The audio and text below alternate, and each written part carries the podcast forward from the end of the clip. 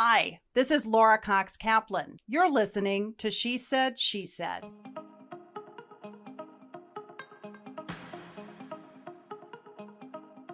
The National Zoo in Washington, D.C. gets some 2 million visitors from around the world every single year.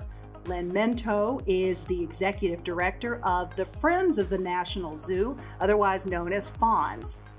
She's responsible for making the visitor experience entertaining and engaging, but also leaving visitors a little better educated and potentially more engaged in conservation efforts. It's been nearly two centuries since the very first zoo opened its gates, and so much has changed in every respect, including the need to balance carefully the demands of entertainment, education, and conservation. Now, Lynn came to this role not from a career in zoology or a related field, but with a 30 year career in advertising, marketing, and membership, including as the head of partnerships and membership campaigns at the world's largest nonprofit, the AARP. Lynn's story and her varied experience informs her work and has given her great clarity on areas where women often hold themselves back, or at a minimum, just relate to the world very differently than men. We're going to be talking to Lynn this morning, not only about her work at the zoo, but also about her amazing career. So, with that, I'm so happy to welcome Lynn Minto. Welcome to She Said, She Said. Thank you so much, Laura. So happy to be here. So thrilled to have you. So, let's start with what does it mean to be the head of the FONZ? It's the most fascinating, challenging, interesting, fulfilling job I've ever had, actually. At Friends of the National Zoo, we are effectively overseeing a big chunk of the zoo's operation. So it's um, everything from retail and food service and the renting of strollers and selling of maps and guides and greeting guests to managing the 1400 volunteer corps to holding fundraising events and camps and classes and interacting with DC school systems as well as membership and donations. So it spans a huge variety of things that I never thought 5 years ago I'd be working in and I am loving every minute of it. What's the best part? Oh gosh. Uh, to me, the best part is my source of passion right now, which is about saving species in the wild. So I know you know that we're in the middle of the sixth largest extinction and it is completely man made. And we need to rally together, all of us across this community, across this country, across the globe, and help change the trajectory of the planet's decline. And a huge way to do that is by saving species in the ecosystem. So as these animals become extinct, it may seem like it's not a big deal. What's one more bird species that's lost? But it's a huge deal in the context of the ecosystem in which those birds live, and the health of that ecosystem supports other species, and in turn, it helps supports humans. So for us to be here to save this planet for our children and children to come, we need to be working on saving these species. So that is the best part of my day, working with these incredible Smithsonian scientists and wildlife veterinarians and endocrinologists and animal care experts who are dedicated to saving the planet by saving animals. Yeah. Let's talk about that because the bucket of conservation is mm. so broad. There are mm-hmm. so many dimensions. Talk a bit more in detail about where the National Zoo is really investing. And I'm sure it probably covers a lot of the different places where you could invest, but what's kind of the the area where the biggest investment takes place? Mm-hmm. There are, as you said, Laura, a lot of areas where the Smithsonian's National Zoo and Conservation Biology Institute, its partner organization out in Front Royal, are working to save species. But if I had to highlight a few, I would say um, doing work in Asia for the preservation of animals like the Asian elephant and pangolins, which is the world's heaviest trafficked mammal. Mm-hmm. So, preservation of animals, really truly endangered animals in Asia and a little work in Africa. So, expanding, for example, in the preservation of giraffes, which are surprisingly threatened in Africa. I think one of the most interesting areas that the zoo and the Smithsonian Conservation Biology Institute are working on is this fascinating connection that um, we call global health or One Health. And it's this intersection of animals and zoonotic disease and human diseases. And we're seeing it right now with the coronavirus. Yeah. So there's a team of people who we help support, these Smithsonian scientists who are out in the field trying to figure out where the next zoonotic disease exists today and will likely jump to humans and then trying to get ahead of that working with partners like usaid and other groups. Um, so for example we support this wonderful man dr mark Valitutto, who i was just talking to today actually. And mark is uh, doing work in the caves in vietnam where there are bats and these caves are considered holy. So Mark is working in the community with the monks, going into the caves with the monks, helping the monks manage the poisonous snakes that are within the cave, so that he and his team can be in there and um, collecting samples of guano, bat feces, mm-hmm. and testing bats to understand what disease they have, and then working with the community to prevent that spread. So if you can determine a disease that a bat holds, such as coronavirus, mm-hmm you can help the community understand the value of not catching and eating the bats, for example. Right. So that intersection of human health and people health is absolutely critical and more timely and relevant than ever. That's an example. Yeah. Can you shed any more light on where coronavirus came from. I mean, we know that it originated with bats, but there's some speculation that there was yet another species, not of bats, but of something that frankly resembles an armadillo. I'm from Texas. I don't know what the animal is, but it looks like an armadillo. But that there was some sort of transmission between the bat and this other animal and then ultimately to humans. But was that because people were consuming the animals or do they have do, have they been able to to draw any conclusions as to exactly how coronavirus got started. Mm, I can't speak too definitively to, to this coronavirus, mm-hmm. but you are talking about the pangolin, which yeah. is the animal yes, I mentioned exactly. before, and it looks like oh, a little, exactly. it's adorable. It looks like a little armadillo. And in Eastern medicine, uh, they believe that the scales of the pangolin have curative powers. They don't. It's just keratin. So they are tra- they are catching these pangolin, they are eating the pangolin, they are grinding up the scales, they make a pangolin soup, they grind up the scales, and they use that in medicine. And there is reason to believe that the pangolins, the bats and the pangolins, are purveyors of this coronavirus. And it speaks to this ecosystem that it is not just one animal, one species in isolation. They are all connected, and we need to do our best to preserve the collective health of the whole if we are to survive and leave a planet for our children. Yeah. I mean, Lynn, that is so fascinating. Yeah. So fascinating. Okay. So you have 2 million visitors at yep. least who visit the National Zoo every year. They're coming in, kids, strollers, you know, people yep. looking at animals. Take me on the journey of how you capture the mindset and attention of the average person or child yes. and get them to the point where you can really educate them about the broader mission of the zoo. Yes we do this, FONZ does this in partnership with uh, the folks in the National Zoo side responsible for exhibits and animal care. So we work very closely together to the end of guest experience and education, mm-hmm. which are the two things you're talking about, which are so critical for visitors to the zoo. So because they have to have a good time, they have and to have a good time. sort of time. have to, you know, educate them on the side. That's think, right. right. That's right. Sometimes we call it the cheese on the broccoli. Because That's perfect. So um, when somebody comes into the zoo, we love all of our zoo visitors because they are there and by their foot traffic they are telling us this is important to me. Animals are important to me. Wildlife is important to me. So we love every single one of them. So when they come in we work to celebrate them give them what they need and want in order to have a fun day at the zoo but also help them understand the work that's happening in conservation as it relates to the animals that they're seeing. So it is completely wonderful to observe the scimitar horned oryx that are out by the cheetahs and just to sort of wonder at the beauty and majesty of these animals. But we also, our zoo partners are trying to tell the story through signage and through demonstrations from our wonderful animal care team that there is a real conservation story here that we'd like to open their eyes to. So, in that case, for example, these scimitar horned oryx became extinct in Chad, their native country, through fighting and poaching and bushmeat and all the rest of it. And the Smithsonian Conservation Biology Institute and several other organizations banded together to find scimitar horned oryxes in captivity, breed them over a long period of time, and then reintroduce them about three or four years ago back into Chad. So, in fact, the director of the zoo, Dr. Steve Monfort, was one of those men out in Chad lifting up the cage of the scimitar horned oryx as it galloped off into the deserts of Chad. And so that's, and now they're out there and they're breeding and it's wonderful. So that's a conservation success story. Mm-hmm. So, one of the things we like to do is share the success stories of conservation as well because it can't be a total downer. You can't walk out of that experience thinking that it's all done for and let's put our head in the sands, kid, and buckle up in the basement. That is not what this is about.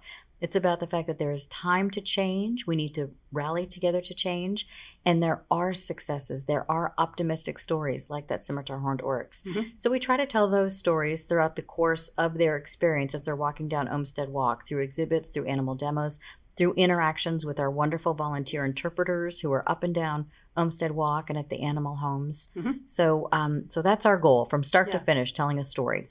It's expensive to run a zoo to yes. keep all of these animals in a captive situation. And the visitor has a pleasant experience and they're safe. How do you balance this with the, you know, evolution of technology, mm-hmm. virtual reality, mm-hmm. making the experience of visiting animals potentially much less expensive because you may or may not have a zoo situation mm-hmm. in the mm-hmm. future? Talk mm-hmm. about how the National Zoo thinks about mm-hmm. how technology is evolving and kind of how you think about the future. Yeah, we think about it a lot. So, um, one of the things to note is there is a sense that um, animals would be better off in the wild. And the sad news is that there is no wild left. That almost all land on this planet is owned or controlled by humans, sometimes for the good of animals and preserves, and sometimes, a whole lot of times, to the bad of animals. So, um, this sense that animals in human care are worse off than animals in the wild is sadly most of the time simply not true. So we look at the elephants, for example. So we have Asian, we don't have African elephants, we have Asian elephants. And those Asian elephants are getting into some serious conflict with the landowners mm-hmm. in Myanmar, for example. Sure. So they are Trump that we are infringing on their space. Mm-hmm. They are trampling on ground. Sometimes they are hurting villagers in the midst of all this chaos and they're being killed. So we see horrible pictures uh, weekly of slaughtered Asian elephants. So we'll have a tracker on an elephant, we'll follow it, and then the slaughter of this animal with the legs cut off to, mm-hmm. that um, are turned into tables, and the tusks cut out that are turned into ivory, the skin ripped off because they grind that up for Eastern medicine. It is horrifying, Laura. So the sense that they're better off somewhere else is very sadly, mm-hmm. most of the time, not true. One of the things about the animals animals in our care at the National Zoo is that they receive really the utmost animal care and welfare. So we have an entire team of veterinarians who are just focused on the care of these animals. And um, for example, Luke the lion has some arthritis, so he gets laser treatments very regularly to help him, and he loves it. He loves his laser treatments. That's just a small example, but they're providing not only the same care you'd provide to your pet at the veterinarian right. when you take them to the vet. Uh-huh. Obviously, uh-huh. they're in your care, and you're taking care of them that way, but also very special care of these animals. So, uh, all that said, it's very expensive. And the most expensive component is the food. So, yeah. the commissary, which is truly world leading at the National Zoo, supplies the food to the animals at the National Zoo and at the Smithsonian Conservation Biology Institute. And it's the largest budget item by far because the food is all restaurant quality. So the ProFish truck that's delivering the seafood down here is also stopping off at the National Zoo and delivering the seafood uh-huh, for the animals up there. So it's restaurant quality vegetables and produce and fish and meat. Um, and it's all prepared every morning at that commissary in these little recipes for all these variety of species that we have. It's the largest item on the budget. Mm-hmm. So we talk about what would happen in this future state where if we did not have animals, let's say we're certainly not going to release them to the wild to be slaughtered in this current environment, but let's say they all pass away and we don't replace any animals um, in our care. I, think the world will lose something. There is a moment, and I see it, and maybe you've seen it. There is a moment when a child is looking face to face at, we'll take an elephant, for example, and seeing the majesty of that animal, and then hearing about the horrors of what people are doing to it. It has a very different feeling when you smell them, when you see them, when you hear them, when you're right up close to them.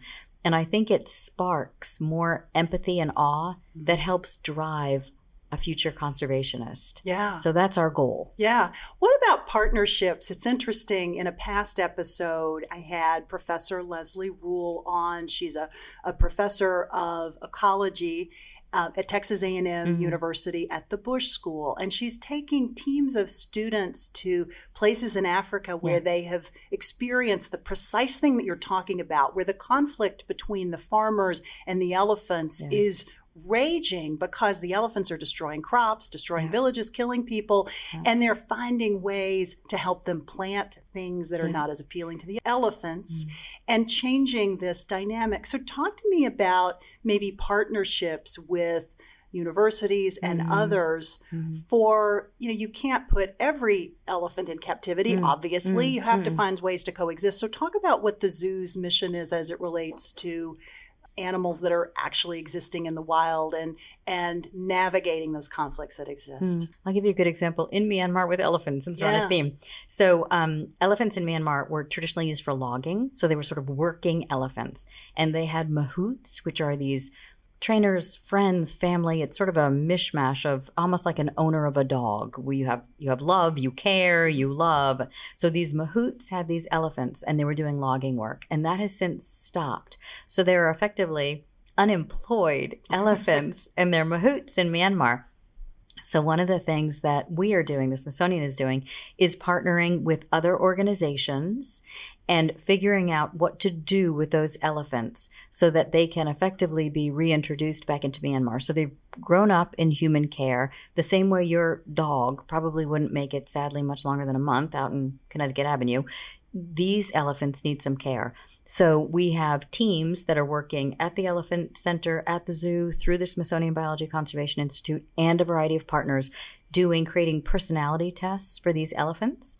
So these unemployed logging elephants, they're running them through personality tests, and they are determining which of those elephants are most likely to survive in the wild, and that will be the first batch out. So they're looking for those that are inventive. Mhm. So if they put a box in front of them, they want the one that's going to figure out that if I dig deep inside this box, I'm going to get that sweet fruit. Mhm. They want the ones that are risk averse, so they don't want them too risky. They want the ones that are afraid of humans. So that's some real live work that's going on right now with partners in Myanmar for the sake of elephants. And th- speaking specifically about educational institutions, the Smithsonian, of course, is here for the increase in diffusion of knowledge. So there's lots of partnering with other world leading educational institutions. And the Smithsonian created a partnership with George Mason to create the Smithsonian Mason School of Conservation, which is out in Front Royal Mhm. and dedicated to the education of uh, future conservation scientists. Yeah, it's fascinating, really fascinating. Okay, we have a lot more to talk about and a lot of breadth. You had not worked in zoology, in zoo management of any kind, or any related fields up until this point. You had had a 30 year career in advertising and membership. Talk about how you got here. You mentioned that you absolutely love this job, but how did you get from Madison Avenue, Yes. essentially, to the National Zoo? and I actually did work on Madison Avenue, so really so true. Um, it was it was a left turn, but the, um, we need to embrace these left turns, right? There's magic in the left turn, I think. So uh, I But was were you planning it? Was no, it? of course not, Laura. no, I wasn't. So I, I was working at AARP, running membership and a couple other groups, and um, and really enjoying it. There's a lot to love about that association, but also knew that I was meant to run an organization. I had more to give, and I'm sure you felt it. Others have felt it. This sort of call that starts as a whisper and gets a little louder inside like hey is this really what you're meant to be doing are you meant for something a bit larger and so i was feeling it and hearing it and ignoring it like most women Mhm, do mhm. and then finally it reached a point where i said i have to take this seriously and i happened to be in miami when i reached this decision that this was something i needed to do i was at a conference Was there a moment? there was a moment. So I was sitting, I was looking at the ocean in Miami, and it was very quiet. And maybe because it was quiet, I heard the voice louder than ever. And maybe it was just time. And I said, I'm going to do this. And I walked back inside to my room, and there on my laptop was an invitation from an executive recruiter saying that there's a position open at Executive Director Friends of the National Zoo, and they'd love to meet with me. So I replied back right away that I would love to meet. And and the rest is sort of history. So it went very quickly, and mm-hmm. I met with the board and um, the staff, and was offered the position and embraced it. So, of course, there's terror hidden in all the excitement because, as you said, it was not my background. I knew membership very well, I know leadership very well, team building. I understood the challenges that this fabulous, beautiful 60 year old brand was facing. Um, so, I had a lot of the background and kind of the innate skills, but nothing related to animals yeah. and and zoos but it's the sort of thing you plunge in and you learn as you grow and you draw from your past.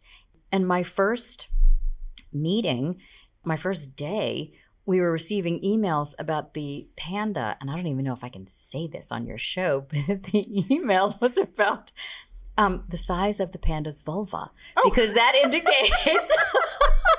it was crazy, Laura. I mean, it was a wake up call because that indicates, you know, right. is she is she ready, ready. to breed, right. and is this sort of a magical moment or not a magical moment? And it's all very serious. Of course, these are all the scientists, truly globally leading endocrinologists at the zoo working on this. And I thought, well, I have certainly woken up to a different environment and from and it was just, it's been a blast how were there. you how were you received because you didn't come from their world yes was that something that was typical as it relates to your position, or did you have to kind of get them to buy into all the incredible strengths that you bring to this role, even though there were elements that you clearly there was a learning curve for yes. you? So, so how did they receive you? Um, I would say with a little bit of side eye, because for all the reasons you said, when I was brought on, the director of the zoo at the time was a man named Dennis Kelly, who had a business background. So Harvard MBA, ran Coca Cola Global Marketing, that sort of thing. So he and I, unlike prior executive directors of Friends of the National Zoo, and I'm the first female leader of Friends of the National Zoo. Right. Yes. Kind of a shame over 62 years, yeah. but there you go. Yeah. But uh, Dennis and I spoke the same business language. So it was easy to develop a bond with Dennis because we spoke the same language. Right. Mm, my two uh, challenge points were with the animal care staff, who, mm-hmm. of course, are these fabulous animal care people and animal people. And I I looked like some foreign bird. I looked like I was sort of way too flashy and high heels and suits. And I just, I looked like some foreign species. My dear friend, who's the head of animal care and the deputy director of the zoo, Dr. Brandie Smith, said that they looked at me as some exotic and rare bird and sort of, you know, I have since toned down the wardrobe. so I blend a bit more. But um, so it was gaining their trust. And how did you do that? It's really about showing trust and respect and an openness. So you cannot go in guns a blazing, obviously, because they are the experts. I certainly wasn't the expert. So it was meeting with them, talking very specifically about my respect and admiration for what they do, and asking them to help me learn. It's humility, right, at mm-hmm. the end of the day. Sure. But it's all very genuine because, of course, it's true. I knew nothing about it, and they knew everything about it. So it's disarming by meeting everyone at their level, expressing genuine humility, and being completely open to learning and growing from them. And then from the FONZ team, I have the most incredible team, and they've had ups and downs. So there were any any time there's a change in leadership is a time of turmoil and confusion. So with my team, it was once again sort of uh, you know being utterly open and humble. And I here's what I know. I don't know this world. I will follow you. I trust you. I will follow you. You are here for a reason. Thank you for letting me lead. Um, so I think it's a combination of that level of openness. So, for example, when I gave, I met with all of the staff the week before I started with a presentation about myself and what I was envisioning. And um, I put up a childhood photo of me. So it was me and my sister Leslie uh, just holding hands in Connecticut. And I must have been two years old and sort of this was me and here's a picture of me in my awkward teen years and i am an open book and here's what i love. I love my family um, I I am so excited to be here. I'm so excited to grow from you, but know who I am at the core, and then laying out expectations. So those expectations in that case were about my vision. So I see huge. I saw and continue to see huge potential in FONZ, and very much want to take their work and their ability to the next level. So talking about that. And then in some cases where it needs to be, laying down some ground rules. So showing that you are there and in charge is also important, I think, to people at these points in time. Mm-hmm. So, for example, my second weekend, there was a report that a FONZ employee was smoking in the zoo. And of course, that's utterly forbidden because those animals are in our care and those people who come through the zoo are in our care. And so I stood up at the next all staff and said, if I learn of a FONZ employee that's been smoking in the zoo, I will walk out and fire them on the spot. And so I think you have to kind of be clear about who you are, what your expectations are, that you're here to lead, you're here to follow. We're all in this together. And I, I, think that's how you do it. Yeah. Any any challenges that you perceive given the fact that you're the first woman to hold this role? Uh, i'm going to say no. So the thing about the animal care world is it is primarily female. Mm, interesting. So dr brandie smith runs a team that is primarily not exclusively but i would say 60 70% women so it is a field that is comfortable with women and in the conservation science world, it is uh, you know a fairly even split, I would say, from what I've seen between men and women. So on that side, I would say no, and on the side of the Amazing FONZ team, I would also say no. In terms of how your staff is divided, a big part of the staff is vol- or you have a volunteer core, and then you have full time staff. Mm-hmm. Talk about the differences and the challenges mm-hmm. of motivating and leading a volunteer staff. Most people understand how you lead full-time employees, yep. but leading volunteers is a whole different ballgame. Yes. Talk about your approach to that. Yes. So we have about 80 salaried staff, full time staff, when we have part time staff, and we can flex up to in peak season about 200, 225 paid FONZ staff throughout the zoo. And then we have about 1,400 volunteers. So, fortunately, I have an incredible volunteer management team, a conservation education team, and they have been managing this fleet of volunteers for decades. And these volunteers, I am in awe of these volunteers. So, they are dedicating their time, their energy, their brain power, their commitment, their passion to ensuring that these visitors to the zoo are learning something, walking away with a little education, and having a wonderful time. But they are also doing things behind the scenes. So some of the volunteers are keeper aides. So you won't see them out on the walk. They're not talking to people, but they are assisting the keepers with things like any work behind the scenes. And animal care, the paid animal care team at the zoo, I don't think could do their job without the keeper aides. So they're fulfilling a very specific role. And then they're doing things like behavior watch. So if you've ever walked into the panda house and you've seen the people who are operating the panda cam, those are all FONZ volunteers. They're doing behavior watch work where they are writing reports on the behavior of various animals at the request of the animal care team to help with the care of the animals. They're operating the panda cam. So they're doing amazing things. They're up there in the commissary at 5:30 in the morning chopping up melon and getting the frozen rats out of the freezer. I mean, these people are amazing. And um, the management of them in so many ways is more about following them, following and supporting them as opposed to managing them. So it's about ensuring that they have what they need to be successful and feel fulfilled in their volunteer jobs, that they'll continue to come back. It's ensuring that we're showing them the respect and admiration that they completely deserve, despite how crowded and busy it might be at an event or at the zoo on a beautiful July afternoon. Um, and it's about ensuring that those around them are showing them the respect and care that they deserve. So, the other zoo employees, for example.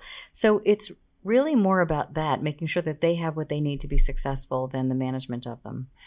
So we mentioned earlier that you started your career in advertising mm-hmm. on Madison Avenue. Give me a sense of some of the lessons or maybe a lesson that you mm. learned in that context that you still bring to bear on your work at the National Zoo. Mm.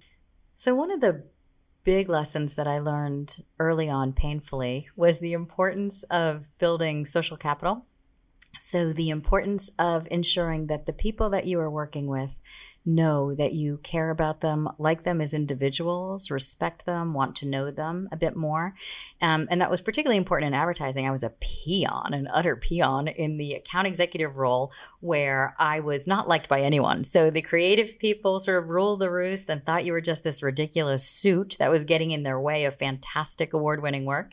And then the clients, on the other hand, were questioning what you were delivering to them because it came from a creative point of view that they didn't understand. So you were really kind of betwixt and between. It was a great way to learn skills about management and particularly in a matrix environment. But um, one of the painful lessons I learned early on in the building of social capital was when it saved my butt from an absolute disaster. so I had, so I was just starting out in advertising, and my client was Colgate Palmolive. So they were on Park Avenue. That's a big client. It's a big client. And we had back in the day, print ads were done, were hand done in this mechanical form. So you had an art director sitting down at his desk with an exacto knife and tiny, tiny, tiny little pieces of type. And he would cut out like the little, little A and put it in there with his exacto knife and glue it down. And then the C and cut it out and put it in there and glue it down. It was a long and laborious process. And then the original artwork would go in, and then you'd cover it all with an acetate, and that was called a mechanical. And you brought that to the client for final approval, and then that's what was actually shipped to the magazine. And that's what they used in the printing process to put your ad within the magazine. So Gus was the art director, cranky Gus. So all of the young account executives feared Gus. And Gus was the cranky art director on this particular Colgate Palmolive print ad. And it was my job as the junior account executive to get the client at Colgate Palmolive to approve this ad. And this was um, on a Monday. And the Friday before, I had remembered that Gus's daughter was having a birthday party that weekend. And so when I went in to collect the mechanical, I asked Gus how his daughter's birthday was. And I think he was, you know, a bit taken aback that I remembered, smiled, and gave me the whole rundown on the party as he was handing me the mechanical. And I said, okay, it's in good hands. And off I went. But oh, Laura, it was not in good hands. So I went over to Colgate Palmolive. Because you have to physically take this. Physically, it is a physical, it's a work of art, effectively. What year? Obviously, this was not digital. This it was, was not. This was in that. the 80s, in the 1980s. This was it. This was all, all we had. This little one. The original. The original work of art. And so it had rained that day, and I was I had put it in a in a manila envelope, and I'm walking down. I had just turned onto Park Avenue to go to Colgate Palmolive, and I could see the building off to my left, and I slipped. I was probably wearing these ridiculous high heel shoes, which I have since stopped wearing. Because you probably my exotic adorable. bird shoes. I might have. You looked adorable, but so I tripped and fell down on the sidewalk on Park Avenue, half on the gutter on Park Avenue, half on the sidewalk but I could care less about myself and how splattered I was. But the manila envelope in slow motion went splat down onto Park Avenue and opened up. And I looked up and I could see these tiny little letters floating off down the gutter in Park Avenue. And I realized that I had just destroyed the mechanical and this opportunity to get it approved and make this print insertion date and then, probably worst of all, I had to walk back and face Gus, who would have to recreate this thing in time for this deadline. So, stay up all night working on this thing. So, I gathered up what I could of the mechanical, went into the lobby sobbing, and of course, dripping with gunk and muck and wet, and said they must have thought I was insane and said I had to cancel the meeting. And then I did this long, slow 1,000 year walk back to the advertising agency to face Gus. And I went downstairs, and of course, I looked a fright. So you can picture like the, the hair and the mascara down the face with the rain. So there must have been some sympathy factor at play too, but I'm utterly convinced it was social capital that saved my ass. And so I just went up to Gus and presented the mechanical, and he didn't have to, you know, I, I hardly had to say anything, and he didn't have to see anything more to know that this was disaster. And he looked enraged and then softened. And I said, I am so, so, so, so sorry. And I will stay here with you all night and fix this. And he softened and he said, We all make mistakes and I'll do this one. And I walked away. And, you know, it was one of those moments you're young in your career and you think, Well, this is over. I am going to pack my bags right. and move back to New Jersey because clearly I'm not surviving this. Right. And you survive these things by the value of social capital. I'm utterly convinced that because I had remembered it was Gus's daughter's birthday the weekend before, that softened him up enough not to absolutely slaughter me when I made his life a living hell for the next 48 hours. So there is something very important about that social capital. And of course, it has to be genuine, it can't right. be a faked thing. You genuinely have to care about their families, their life, their children, what's going on in their world, is their mom sick? You really have to remember and care about this, and it will take you so far in your career and save you from so many potential slaughters. Sure. Talk about because you've worked with teams of men and women. Mm-hmm Talk about differences that you have seen. In my career, I've had the opportunity, as you said, Laura, to observe both men and women, obviously at work. And I'm a big fan of women. Love men, have nothing against men, but I'm a big fan of women and women in the workforce. I think they are incredible. There is research that shows that if you play up your strengths, you will get farther than if you focus your time on fixing all of your weaknesses. And I think that women bring inherent strengths into that workforce that we should be playing up. We have a very clear sense of a North Star and what is right. And I'm not saying men don't, but I feel like there's, it's a continuum. And in general, women have an easier chance of holding on to a what's right North Star. And if we do that, if we all take that seriously through the course of our day at work, it is incredible how much easier tough decisions are and tough situations become. So it becomes I am having this tough conversation, I am giving that constructive feedback. Who knows? I am laying that person off. I am fighting for a point that is very unpopular and others don't believe in mm-hmm. because you know that that is right. And if you rest in that, that is a very, very powerful thing. I think that women are very good at multitasking and keeping a lot of things in the air and getting things done. So play up on that strength as well. One of the areas that I think are sort of low hanging fruit where women can make small tweaks to take a page from a man's notebook mm-hmm. is something like salary negotiation.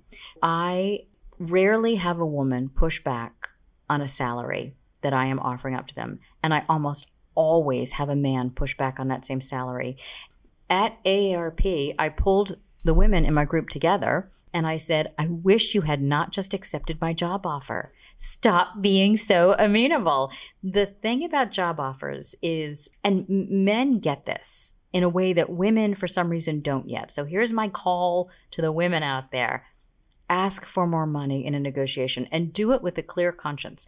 It is the employer's responsibility to ensure that they are bringing in the right person, their number one choice, at the best value that they can for the organization because we have a fiduciary responsibility to the organization.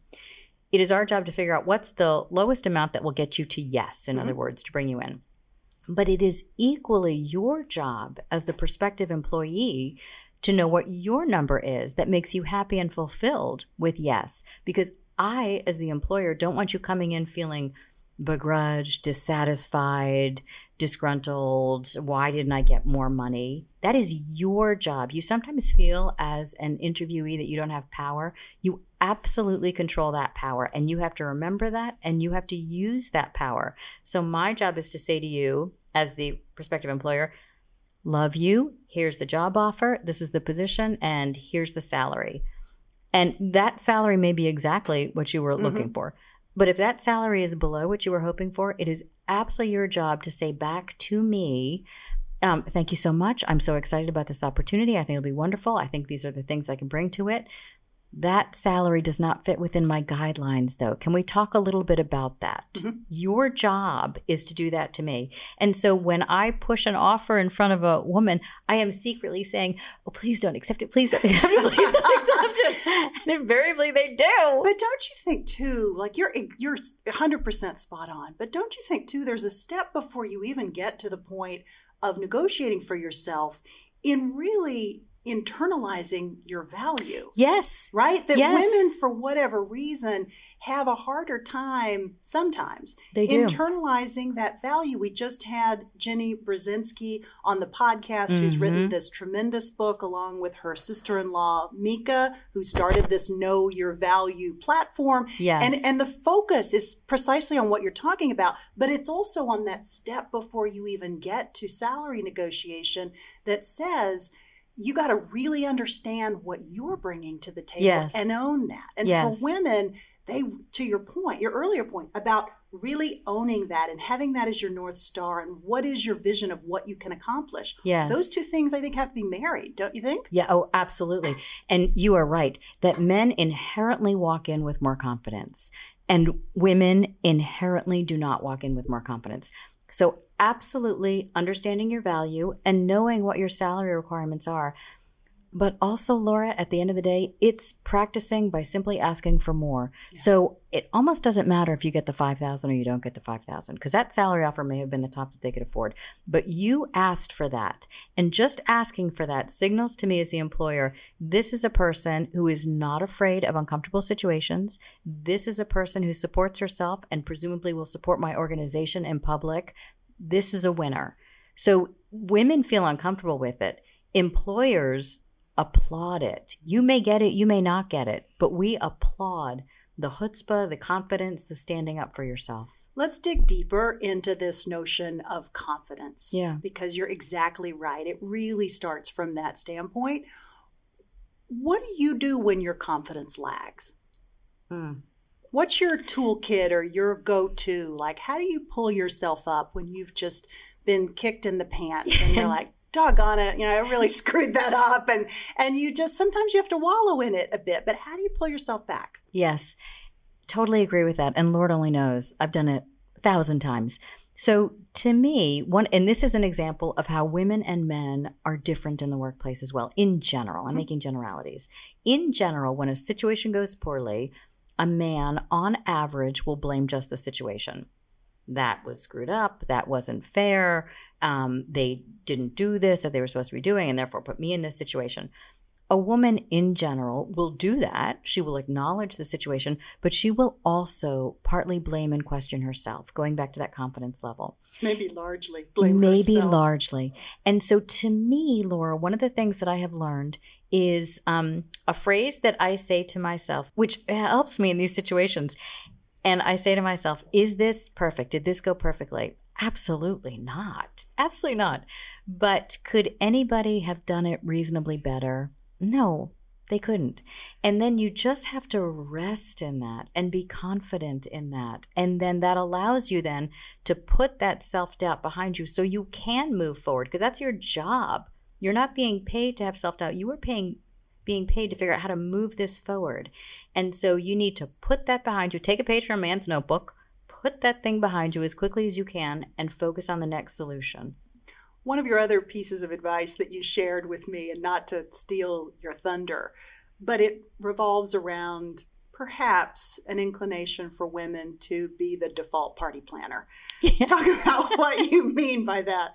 Oh, I can't stand it. You see it all the time, and I've certainly been guilty. I've been guilty of all these things I'm talking right. about. But well, we um, do love. I mean, a lot of a lot of women love to plan parties. Of course it's they fun. do. Oh, that's great. And why we're is that very good right, at it? Why is that a bad thing? So I always say to avoid the party planning trap because as you said women if there's an environment a work environment where there are women and there are men together and something comes up that requires some kind of party be it a work party a social party a employee recognition event whatever it may be invariably the men sit there when there's a call for volunteers and who's going to ma- manage it. The men will sit there rightfully and look around and say hmm don't know eyes will go to the women. The women will sense that vacuum, know that they can do it, and say, Oh, okay, I will do it. Raise the hand, be a pleaser, and raise their hand. And it is lovely for those who do it and who love doing it. That is lovely, and we need that. But I strongly encourage women to avoid the party planning trap and to just sort of take a page from a man's notebook, sit back, and kind of enjoy the vacuum. So when the call comes up for this, just like a man feels the right to just sit back and look around the room and who's going to plan the party, a woman has that exact same right to do it.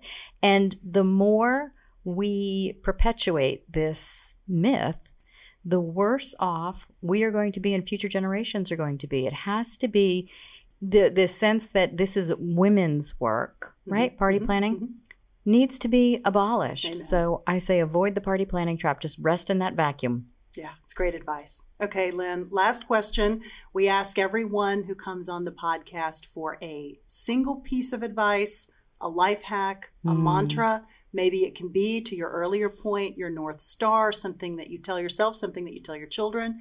What would be yours? When uh, Veronica, my daughter, got her driver's license, she had just gotten her driver's license.